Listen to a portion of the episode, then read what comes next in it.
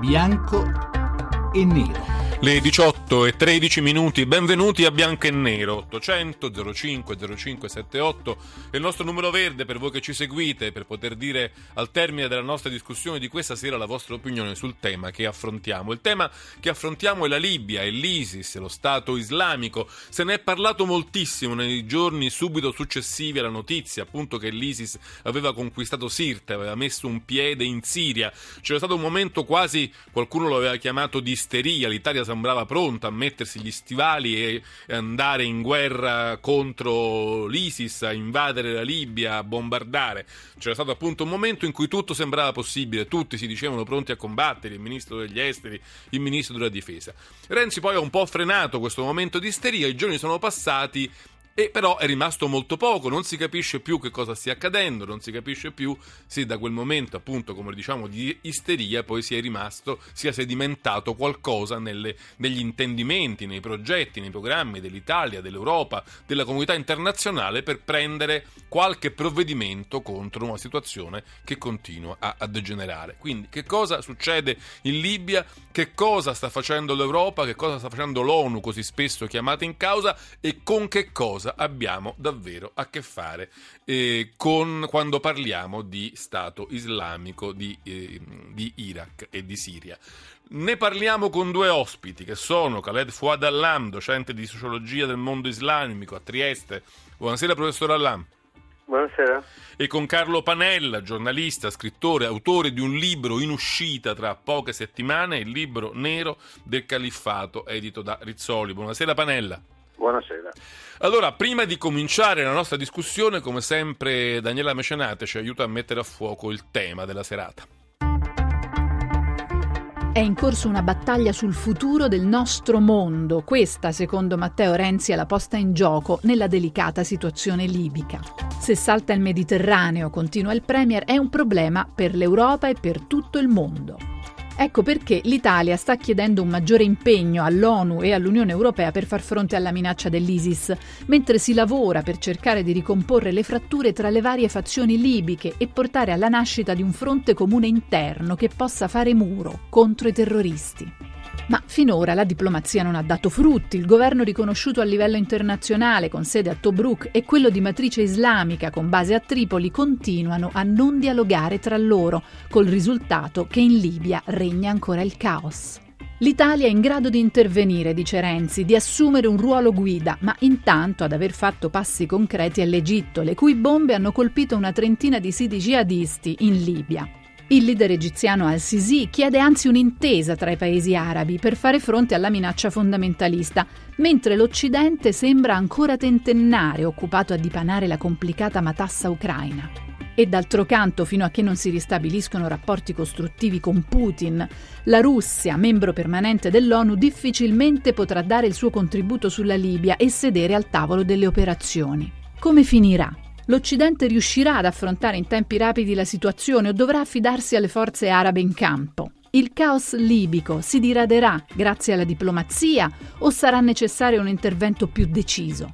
Bianco o nero? Bianco e nero 800 05 0578 con Khaled Fouadallam e Carlo Panella. Proprio a Carlo Panella vorrei chiedere innanzitutto questo. Si è parlato molto dell'intervento dell'ONU, si è parlato molto del fatto che la diplomazia è l'unica in grado di risolvere i problemi, ma la condizione, la precondizione che l'ONU, che la diplomazia italiana e europea possono mettersi in moto sembra essere quella di un governo di unità nazionale tra diciamo, gli islamisti a Tripoli e diciamo, diciamo, il governo riconosciuto che adesso è a Tobruk. Questa prospettiva è plausibile?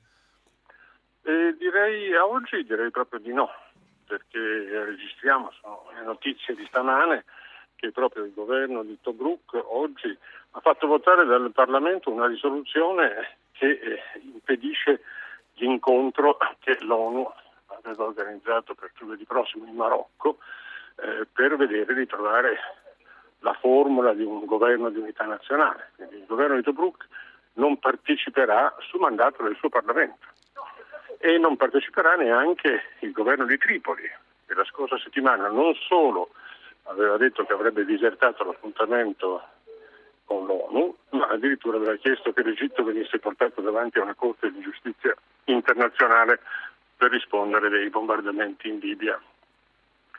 A oggi la situazione è una situazione disperata, ma eh, d'altronde anche eh, si poteva aspettare che andasse così, perché eh, ricordiamo tutti le mediazioni dell'ONU non hanno mai, assolutamente mai portato a nulla e in particolare questa mediazione è affidata ad un personaggio di basso profilo che ha soprattutto basso potere eh, contrattuale.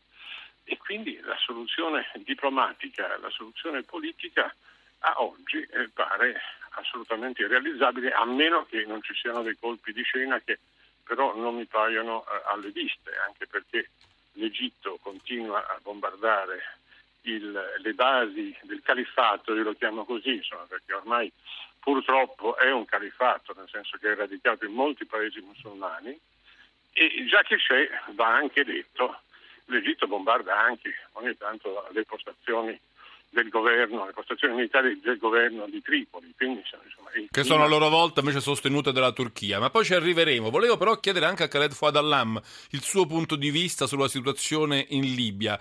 L'arrivo eh, diciamo di ISIS può in qualche modo cambiare lo stallo tra le due fazioni in lotta in quel paese?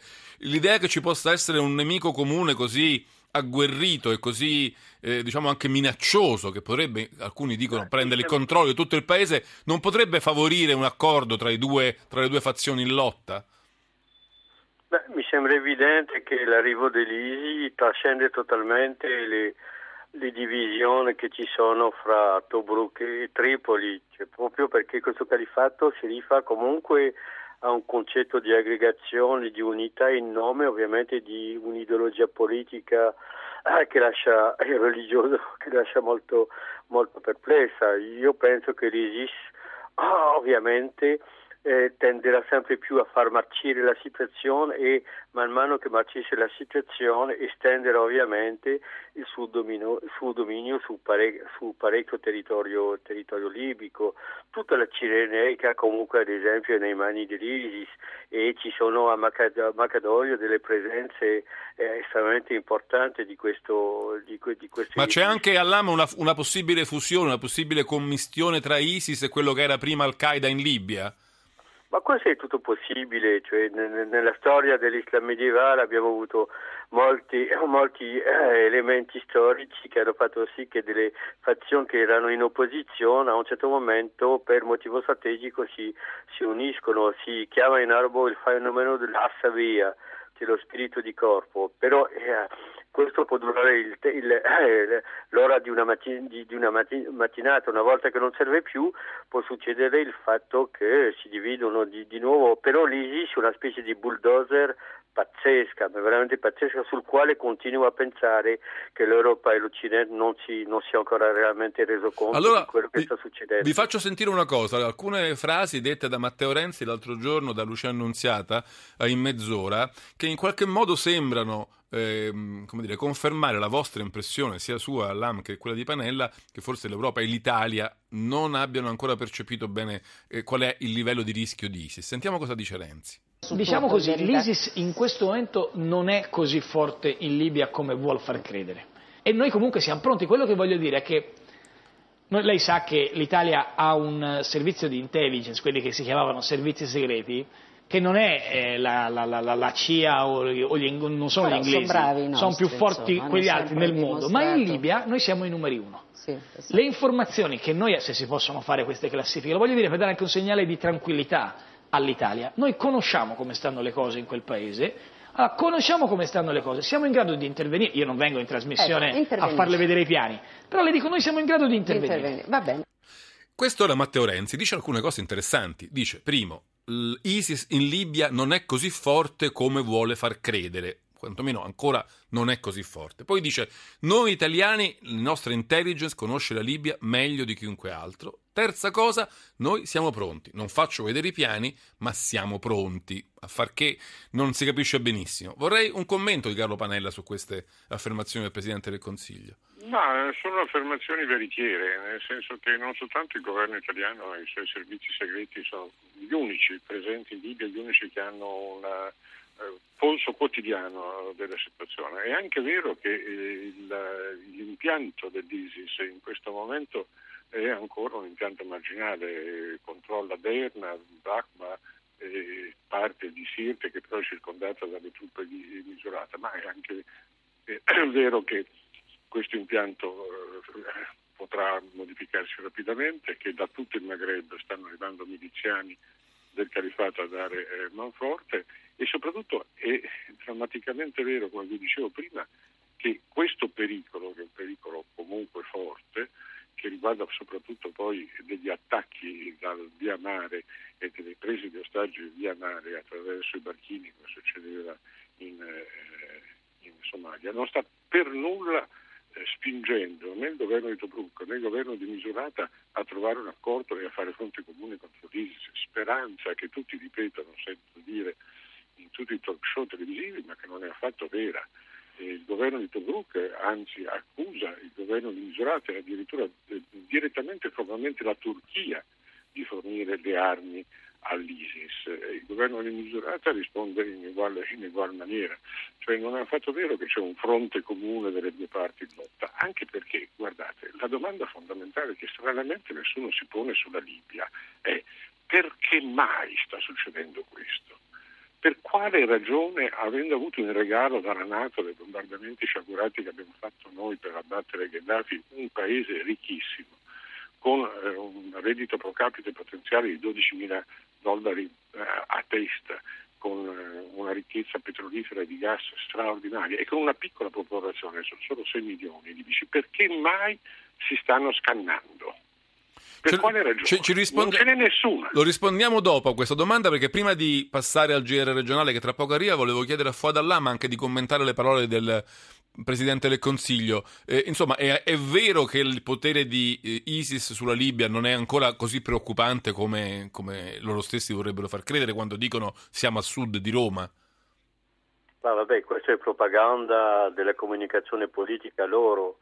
Poi cosa vuol dire forte e non forte non lo so, però mi sembra evidente che loro comunque hanno già territori- territorializzato eh, una parte della Libia e questo basta perché comunque è un califato che tra virgolette va in progress. Poi il fatto che è vero la nostra intelligence, ma anche perché l'Italia ha dei rapporti storici eh, con la Libia da più di, di un secolo, è evidente che il paese europeo che conosce al meglio la situazione, la situazione li- libica, però c'è una strategia molto precisa dell'ISIS, nel senso che loro accentueranno le contraddizioni fra le diverse fazioni per poter inserirsi. Man mano che le contraddizioni aumentano fra i due, i due segmenti eh, della componente libica, ovviamente loro si estendono e estenderanno il loro, il loro dominio. Ci torniamo su questi motivi, su- sul perché l'ISIS ha preso di mira la Libia, subito dopo il GR regionale che adesso arriva, 800 05 05 78 il numero verde per intervenire, e poi torniamo con Khaled Fouad Allam e Carlo Panella qui a Bianco e Nero a parlare di Libia